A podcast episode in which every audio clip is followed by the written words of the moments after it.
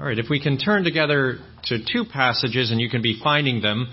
One is in 2 Timothy 4, and the other is in Genesis 12. So you can find those, and um, while we're turning, I'll just say a few things. Um, so my name is Craig Shakarji. I'm from Maryland.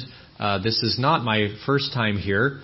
Uh, my wife and I came, and I, I calculated it out based on when we got married and other things. But I figured out it was about eight years ago uh, that we were here, and uh, I'm I know many of you uh, from Bucket Week of days gone by.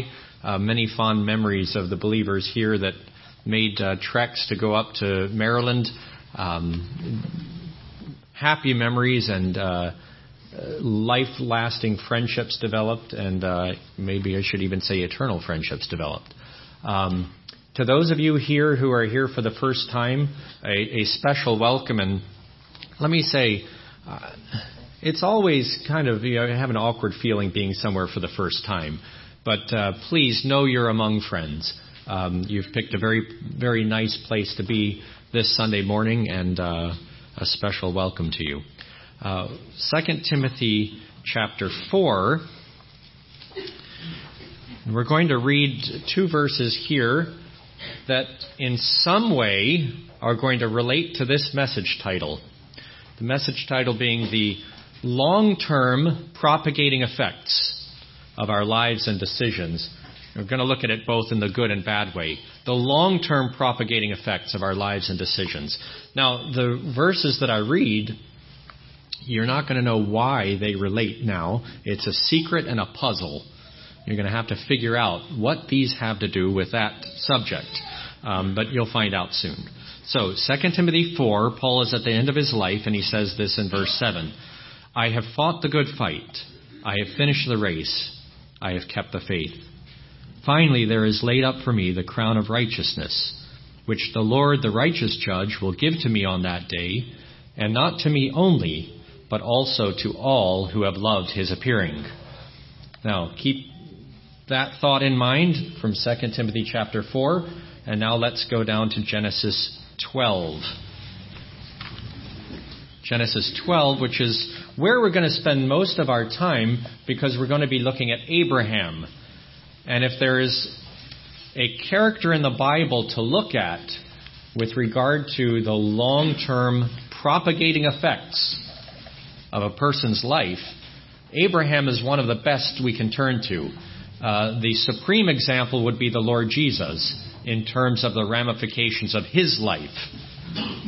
And in a bad sense, we could look at Adam in terms of the bad ramifications of his life.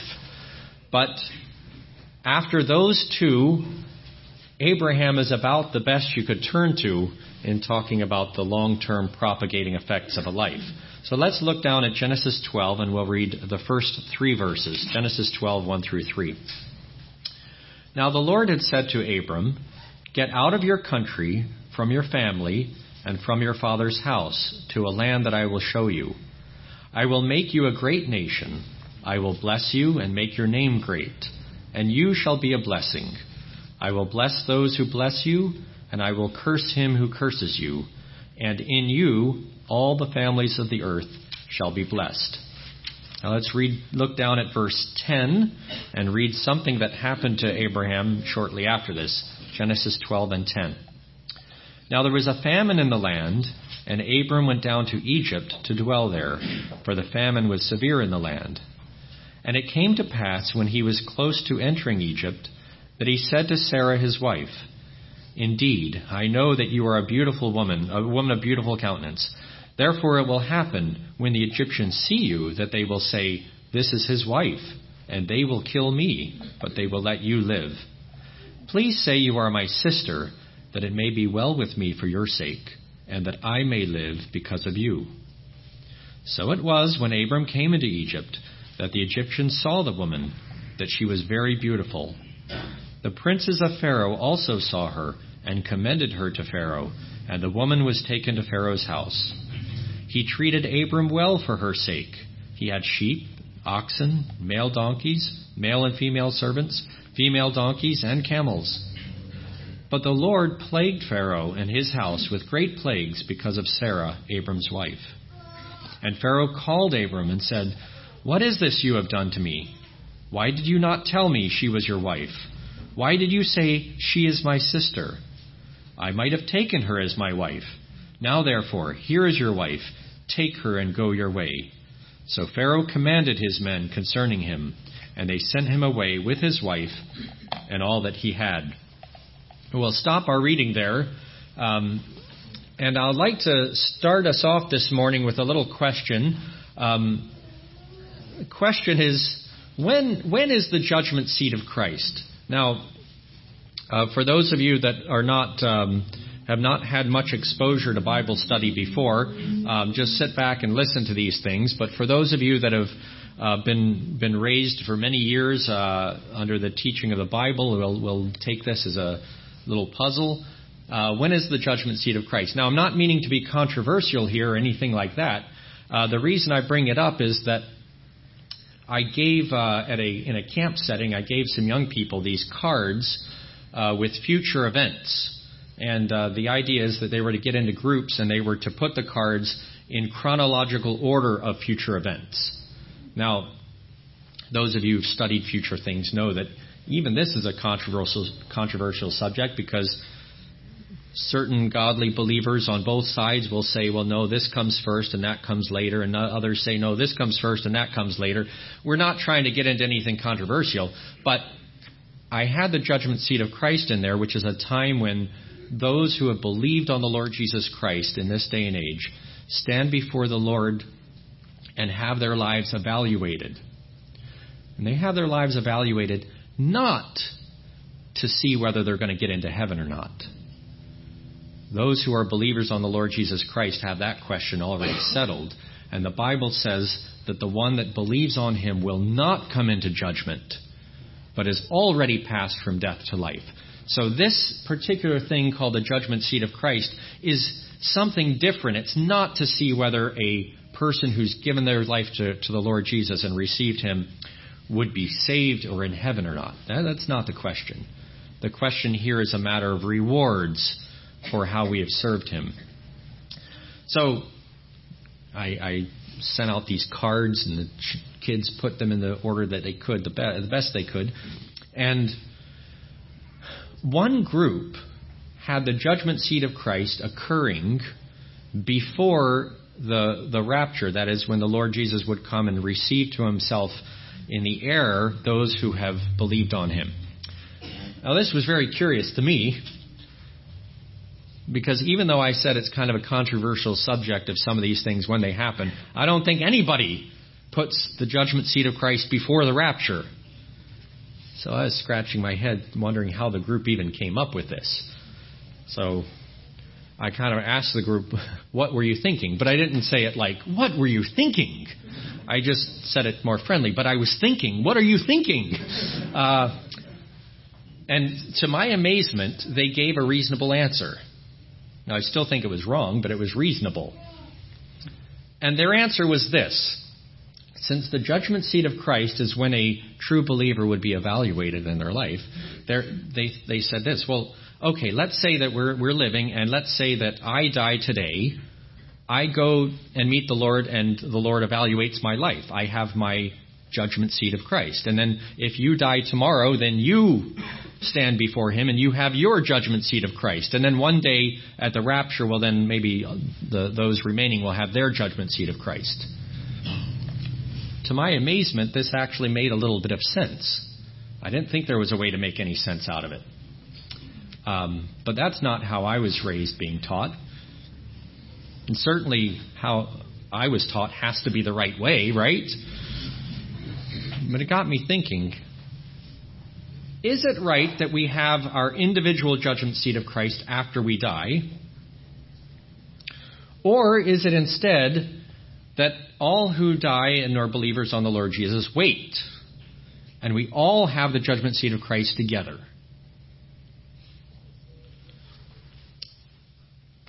I may not have had the perfect verse at the time, but I do now. the answer is the second one that all who die, who, are believers in the Lord Jesus Christ, living at this time, will will go to be with the Lord, of course. But this special time of the judgment seat of Christ will wait. They will wait, and all we will all have it together. Now, how do I know that?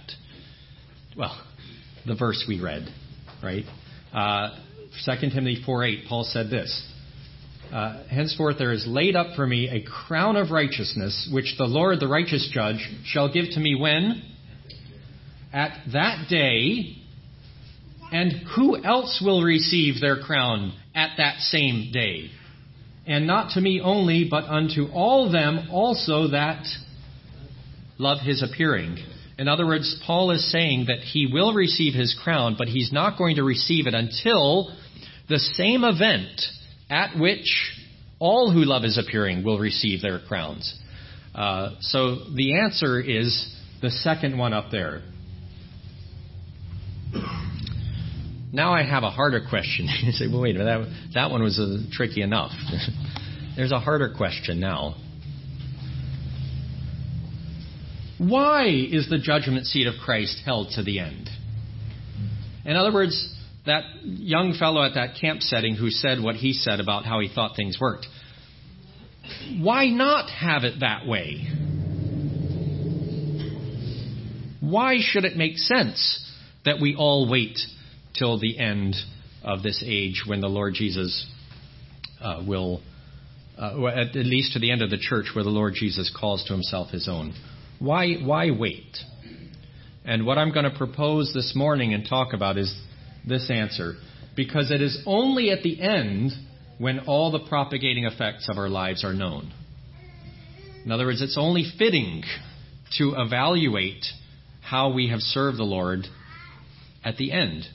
The Bible describes it this way that there is a building being built, it says in 1 Corinthians 3. And this building is laid on the foundation. Well, the foundation being the Lord Jesus, but this foundation was prepared by for the church by the apostles and prophets. And upon this foundation would be built a building which is a picture of the church. And he says, Take heed now how you build on this building. Because at the end, everyone's work is going to be made, made known. So, if you contributed to the building of this building, when do you think is the right time to evaluate your contribution? When it's built because you don't really know how your contribution has affected the building until the end. And that's what we'd like to talk about. Now, just to give you a story to um, make us all think in the same direction of what we're talking about, um, I'll tell you a little story about a missionary. Uh, I do not know his name. He was a missionary in Syria over a century ago. Here's a man, he, he denied himself and whatever aspirations he might have had for his life, and he said, I'm going to serve the Lord with my life. And he went as a missionary to Syria and spread the gospel there. Part of the result of his work was an evangelical church was established in a small town in, in Syria. It happened to be the small town that my dad was raised in. Uh, my father was born in Lebanon but grew up in Syria, and he and his his family attended an evangelical church in Syria. There aren't many of those in Syria. But thanks to this missionary and the Lord's blessing through his work, there was. And my dad was a true believer in the Lord Jesus Christ, and he came to the, this country in 1954. Uh, when he came to this country, he first came to South Carolina and did more of his spiritual growth there. He then went to North Carolina uh, at NC State University, married uh, my mom, who was from Raleigh, North Carolina. They eventually moved to Maryland, and he was one of the founding members of Rockville Bible Fellowship, uh, where I'm in fellowship today, and, and many others are. Now, I want you to think about this for a little bit. Uh, this is just words that just say what I just said. Um, think about it for a little bit. This missionary, who over a century uh, over a century ago went to Syria, the effect of his work is being carried on now, hundred years later plus, in the United States, and in some way is even affecting what's happening this morning. Because that was the family and the assembly I was raised in and, and saved and built up in the Lord in. You understand now why a lot of the things that are done in a person's life might not have all of their ramifications seen for maybe a long time to come. And it's why it makes sense that this judgment seat of Christ would come at the end of the church when this is the, the building is complete and then our work is seen to be known for what it is. So the purpose of today's message is it's, it's to encourage us um, to understand that we should judge nothing before the time and that God can use our efforts that may seem to have little fruit at the beginning, possibly, uh, he can use it even in generations to come. Um, now, Abraham's going to be our example. Um, he's somebody that in some ways saw little fruit in his life. But even after he died, the ramifications of his life went through many generations. Now, sadly, we have both bad and good news in the propagating effects of our lives, and we're going to see the bad news first. Um, first, the propagation of bad decisions. Now, We've read this story about Abraham, or Abram as he's called then, going into Egypt, uh, which was not something he was supposed to do. But he goes to Egypt, and we read the story. He's worried. His wife, you know, you know, in her 60s, you know, being such a pretty woman, um, he's worried, and rightly so. Uh, so even though we know from other passages that she was his half sister, it was still lying when he said she was my sister because by saying she was my sister, he was very clearly saying what? She is not my wife. And that was the, the, message communicated, and that was the message received. Abraham knew that was what was being communicated. He, in fact, intended that to be communicated, and that was what, what was received. Now, Abraham did the wrong thing. And as a result, what happened? He does the wrong thing, but he ends up being safe. His wife ends up being safe. God miraculously preserves her so that she is not, not violated. He, he receives gifts from Pharaoh and is sent away whole, fed, intact and unblemished from the whole event. What are we going to what are we going to say about what he did, which was wrong? What are we going to say? All's well that ends well, right? no, no. You see, if you stop reading at chapter 12, you might think that. That here was a wrong decision, but it had no adverse consequences. In fact, he came out all the better for having done it. Uh, at least so we would think. But let's look at the long term effects of his decision. The first one comes in chapter 13 and verse 1. Then Abram went up from Egypt, he and his wife, and all that he had, and Lot with him. Lot was with him when he went down to Egypt. And it turns out that Lot is going to be adversely affected by what happened. So Abram made a bad decision in going down to Egypt.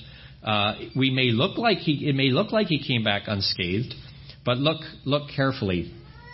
They were both increased with goods, and there are some references up there uh, to show that. But look at what happens with the goods. Chapter thir- uh, 13 and verse uh, 5. They had their flocks and herds and tents. Verse 6. Now the land was not able to support them, that they might dwell together, for their possessions were so great that they could not dwell together. So we might think, well, it was a good thing they got all these possessions from Egypt, but now it's their possessions that are separating them. So Abram and Lot now have to separate. This is the first negative ramification of what he did. Uh, but now look down at verse um, a little bit more in verse 10. And Lot lifted his eyes and saw all the plain of Jordan, that it was well watered everywhere. This is before the Lord destroyed Sodom and Gomorrah. Like the garden of the Lord, like the like the land of Egypt. Well, how did Lot know what the land of Egypt was like? Abram took him. In other words, when, when Lot went down to Egypt with Abram, Lot got a taste for the well watered land of Egypt. And now comes back and sees Sodom and says, Hey, I remember how enjoyable it was down there in Egypt. I'm going to seek that out. And, it, and those of you know the story know that this was to his great detriment um, and undoing. He, he goes into Sodom. Uh, before you know it, he's got a house there. Before you know it, he's in the gates there. He's a well integrated member of society. And uh, God ends up destroying Sodom. And uh, Lot barely escapes by the grace by the grace of God in getting him out. Um, and any good he did in Sodom was was destroyed. Um, his own relatives paid for this decision. Um, so, all's well that ends well with Abraham in Egypt? No, there were there were propagating effects. But you know there were more propagating effects that affect us today. Uh, so it wasn't just a propagating effect on life; it was a propagating effect on the rest of the world. Uh, let's look at this, how this is so. Look at chapter 16, Genesis 16. Now, Sarah, Genesis 16 and 1. Now, Sarah, Abram's wife, had borne him no children. And she had a maidservant whose name was Hagar. I left out a word when I read that. Did you catch it? Yeah. She had an Egyptian maidservant whose name was Hagar. And if you remember the chapter 12 passage we read, that of the things received when they were in Egypt was maidservants. So I'm taking it that Hagar was one of them. So Hagar is one of the lingering effects of their trip to Egypt. And Abraham and Sarah hatched this plan that they would have a child by means of Hagar. This was not according to God's plan. God promised them a child through Sarah. But they take this, this matter into their own hands, and Ishmael is born of Hagar. This, of course, was not God's plan.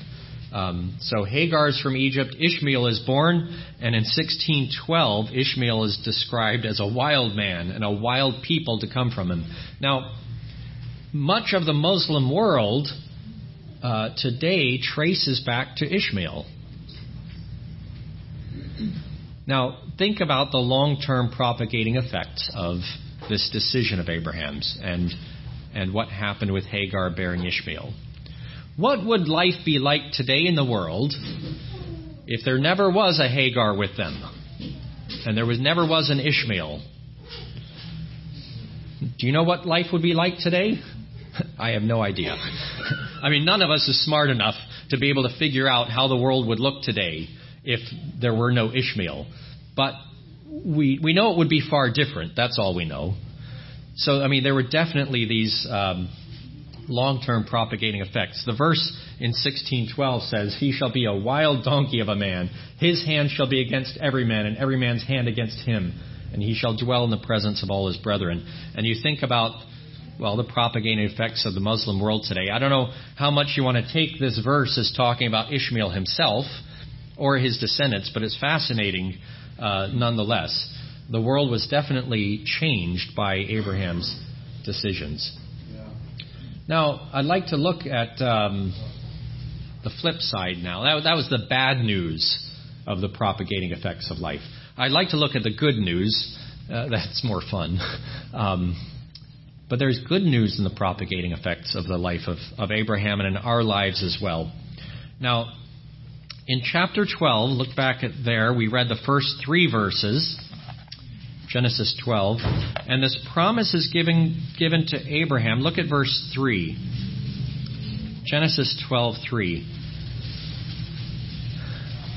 I will bless those who bless you, and I will curse him who curses you and in you all the families of the earth shall be blessed. Now, Abram was given this promise that through his descendants, all the nations of the earth will be blessed. Now, this happened a few generations later in Joseph. Joseph came from the line of Abraham, and Joseph became the essential ruler of Egypt.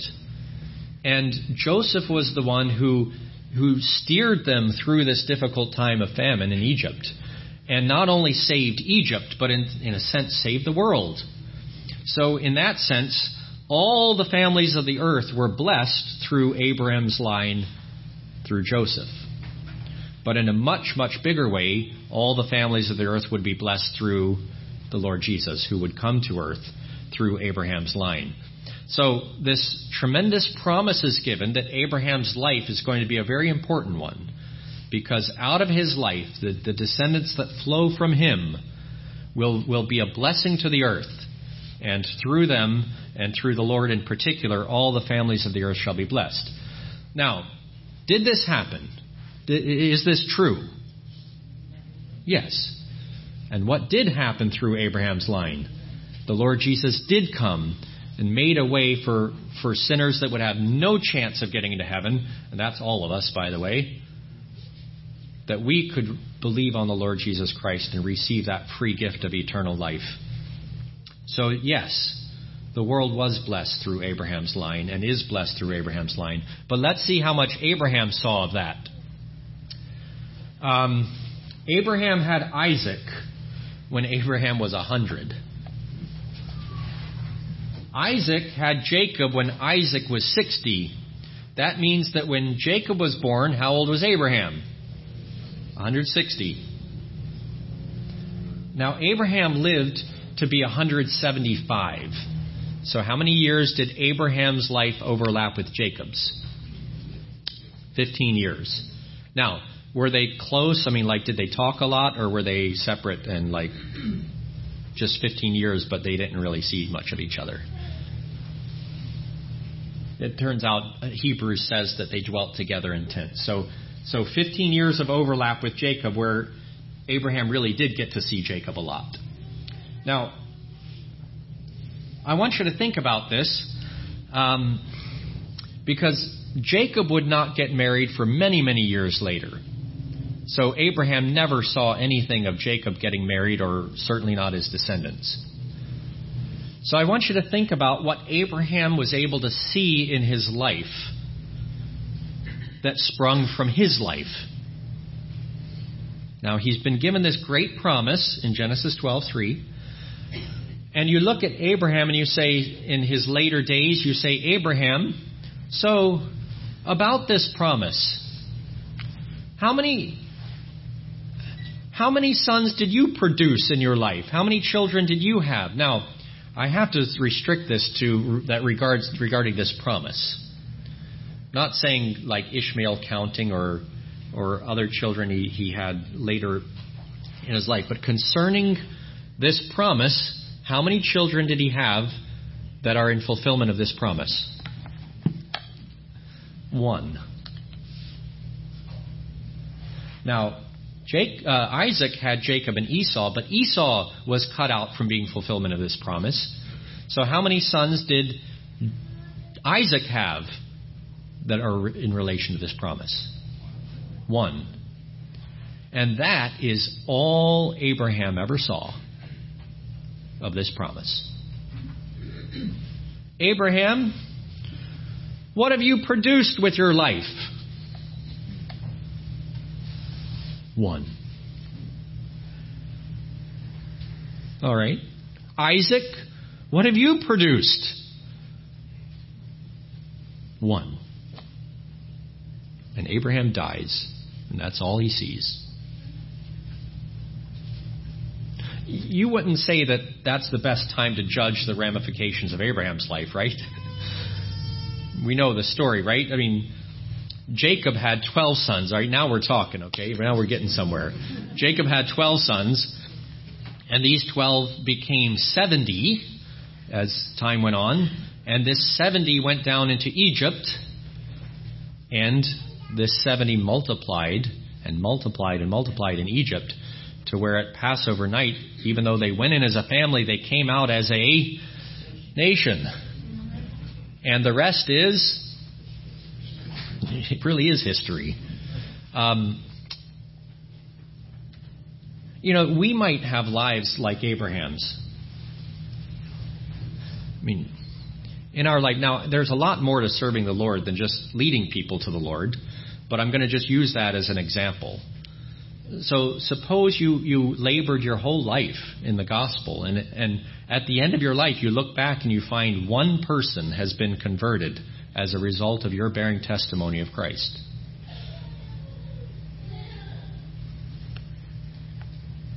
And suppose you looked ahead in time and saw what that one did with their life, and they only produced one.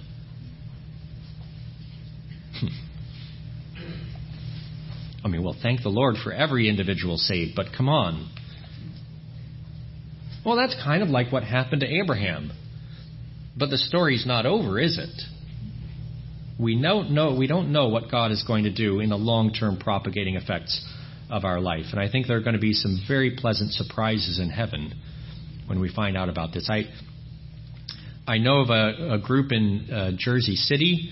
Uh, this was about 25 to 30 years ago. It's known as the Jersey City Revival. Uh, happened as a result of a tract given to somebody in San Diego, a guy named Angel. Uh, Angel read the tract. He got genuinely saved. He came back to his home in New Jersey, gave it to his brother named Kaz. Kaz read the tract, said what he, Angel went and left it on his pillow, and went into his room to pray.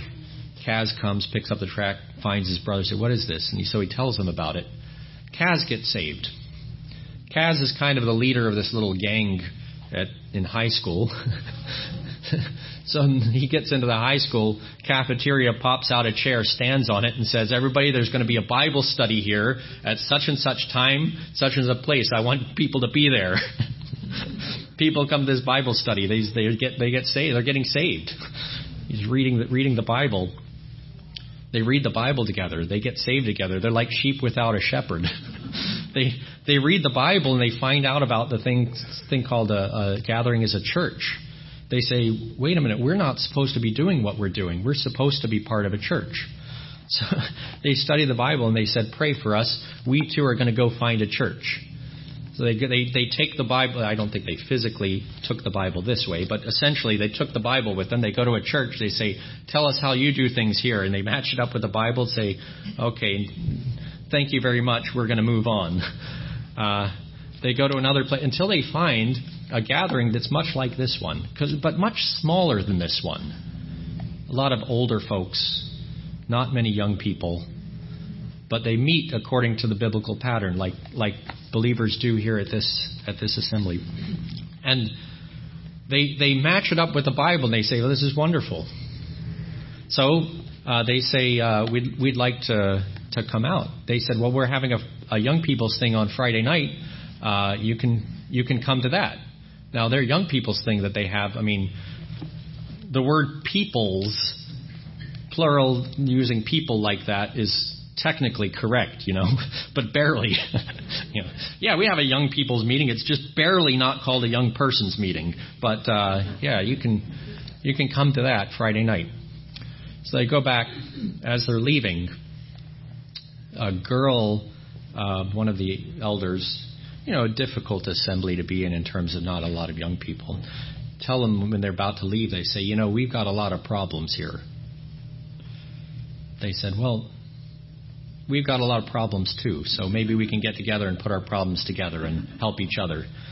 So you think about this young people's meeting Friday night, like 15 uh, of these, you know, former rough members, some gang members, chains and whatnot coming in.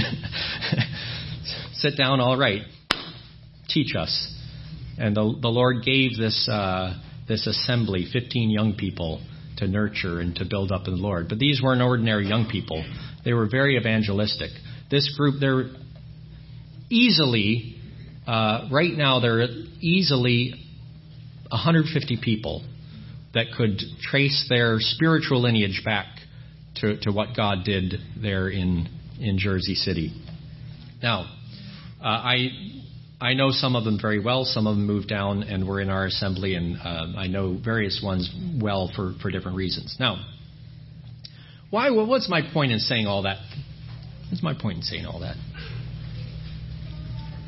The guy in San Diego who handed that tract out to this guy named Angel, has no idea to this day what the Lord did with it. He's going to find out one day what the Lord did with it. Judge nothing before the time. Um, within Abraham's life, he saw little fruit in terms of his physical line, but that was not the end. And the same is true concerning spiritual fruit in countless lives throughout the century of the church. Um, let's talk about a guy named August Frank. By show of hands, how many of you know who August Frank is? Um, not no relation to Anne Frank of. No? Okay. All right, forget August Frank. Let's not talk about August Frank then. Um,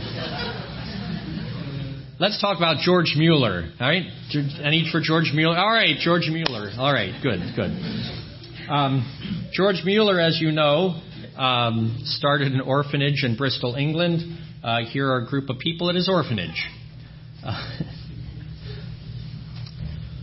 this is not like graduates that had at one time been in his orphanage. That would have been a much bigger picture.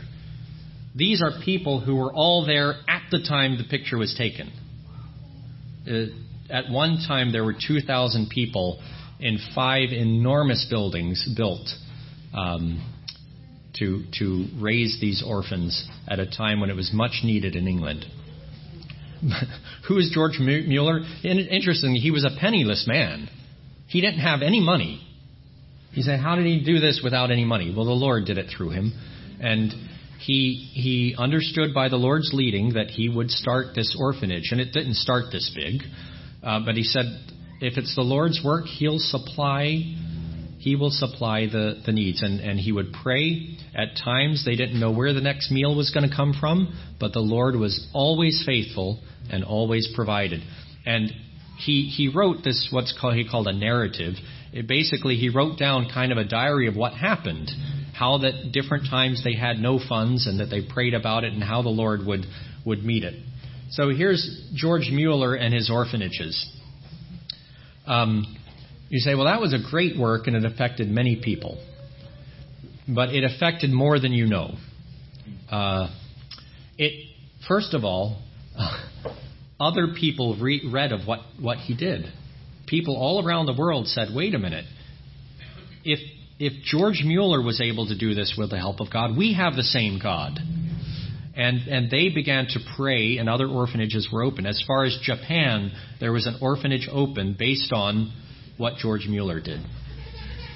Um, many of you know that Hudson Taylor, who went on to found China Inland Missions and was a missionary himself to China, uh, was affected greatly by George Mueller in his orphanage. He went to visit him. He saw what was being done. He saw the faith in George Mueller and said, That is the way I want to, to rely on the Lord in my work. And that was a tremendous work that Hudson Taylor did, and so much happened as a result of him. Uh, the orphans went on that were in his orphanage to have their own ministry. Uh, and George Mueller, in his later days, traveled a lot, came to the United States, was in San Francisco addressing uh, a crowd. And some guy comes up to him and says, Hi, George Mueller. He says, Hi. It's like, Well, I was one of your orphans. he's like, Oh, well, well, great. He's like, Yeah, I'm. Uh, and he was leading uh, a leader in a church uh, there in San Francisco, going on to serve the Lord, and was was raised in the environment where he heard the word of God because of George Mueller. And so they're going on doing things. Um, there was something called the Ireland Revival that occurred because of this. Uh, a believer in Ireland uh, was reading again what the Lord did through through George Mueller. Said, "I have the same God. I should start praying like George Mueller." He prayed that he prayed for for souls to be saved in Ireland. Well, he met another believer they both started praying together. Those two met two more believers. They started praying together. Now, this was all people who were already saved, just finding each other. But they began to pray, and they saw their first convert uh, a, a month or two later. I think it was in January of a year. By the end of that year that the first one was saved, it is estimated that 100,000 people were saved uh, it's called uh, the Ulster Revival. They even still have a Facebook page today. This happened way back 1859, I think. But it, it's, they have, still have a Facebook page today of, of the ongoing effects of the Ulster Revival.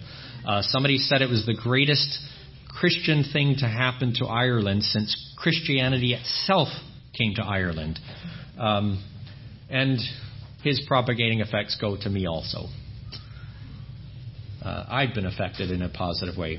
Well, and, and it doesn't stop now, right? The other orphanages, they have their own propagating effects, and Hudson Taylor has his own propagating effects, and the Orphans Ministries and the Ireland revival, and You get the picture, right? When is the right time to evaluate how George Mueller built into this building called the church? When he died? No. When the church is finished. Mueller's building on the foundation cannot be evaluated until the end of the church. So it makes sense that the judgment seat of Christ would be would wait till the end of the church. I would like to say something about this man that I mentioned earlier, August Frank. Now, August Frank lived far earlier than George Mueller.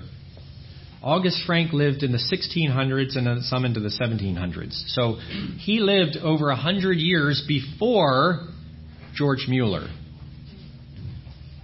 I, I did not know August Frank personally, but um, do you know what he did in his life? He started a little orphanage. Wasn't nearly the scale of what George Mueller did, but he started a little orphanage. Uh, as a believer, thought that that's what God would have him to do and relied on God to supply the needs. It turned out that the orphanage ended at some point. August Frank died, and um, years went on. But you know what remained was that building of August Frank's orphanage. And it was used, it was next to a place called Halle University, and I'm probably saying that wrong, but George Mueller goes to this university and he's on hard times financially, and there's assisted living in this place, or I think it was that he got sick and had to be in that place, but in either case, he goes into this building to stay and learns while he's there that the building used to be an orphanage. He's like, yeah, interesting. This building used to be an orphanage. Yeah, started by this guy named August Frank. Okay, so he learns a little bit about that he, he investigates a little more and said, This is fascinating. This guy, August Frank, started an orphanage, relied on the Lord for his provisions. Hmm. Well, nothing happens in George Mueller's life for a little while, but some years later, when the Lord is leading George Mueller to start an orphanage, George Mueller understands where the Lord is going, and he says, Are you wanting me to start an orphanage the way August Frank did? You see, when August Frank died, I'm sure that he had no clue that when the orphanage ended, his work would still have effect on people. Think about that. The orphanage ends and everything is dormant for decades and decades and decades. You look at it and you don't see anything else coming as a result of August Frank's life. And you finally say, okay, eh, eh, the dust has settled, everything that he. All right, now you can evaluate what he has done. No, you can't. Because even though things were dormant for all that time, George Mueller comes along, and the propagating effects of August Frank's life affect George Mueller and all that that followed. Eh, be encouraged. Um, I'll leave with two verses. Judge nothing before the time. 1 Corinthians 4 5 says, Therefore, judge nothing before the time until the Lord comes, who will both bring to light the hidden things of darkness and reveal the counsels of the hearts. Then each one's praise will come from God. Um, there are going to be some surprises in the end. And uh, this next verse, it's a half a verse. When you see it, you're going to say, oh, yeah, yeah, we know that verse. Um, but think about it in the light of what we've been talking about. Uh, and what God can do with what's offered to him. Uh, 1 Corinthians 15:58. Be steadfast, immovable, always abounding in the work of the Lord, knowing that your labor is not in vain in the Lord. We don't know what He's going to do with what we, what we offer Him, the long term propagating effects of our lives and decisions. Our Father, we know that you could have saved us and taken us to heaven immediately, and that you could accomplish work you need to do here on this earth without us.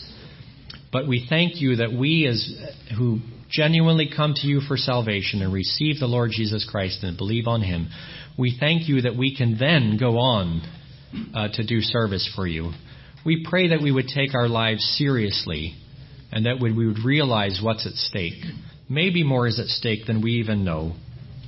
We pray that we would uh, use our lives, even if they appear to be small offerings, that you would take our lives like the loaves that the little boy gave to the Lord Jesus and multiply them uh, for your honor and glory. We pray in the Lord Jesus' name. Amen.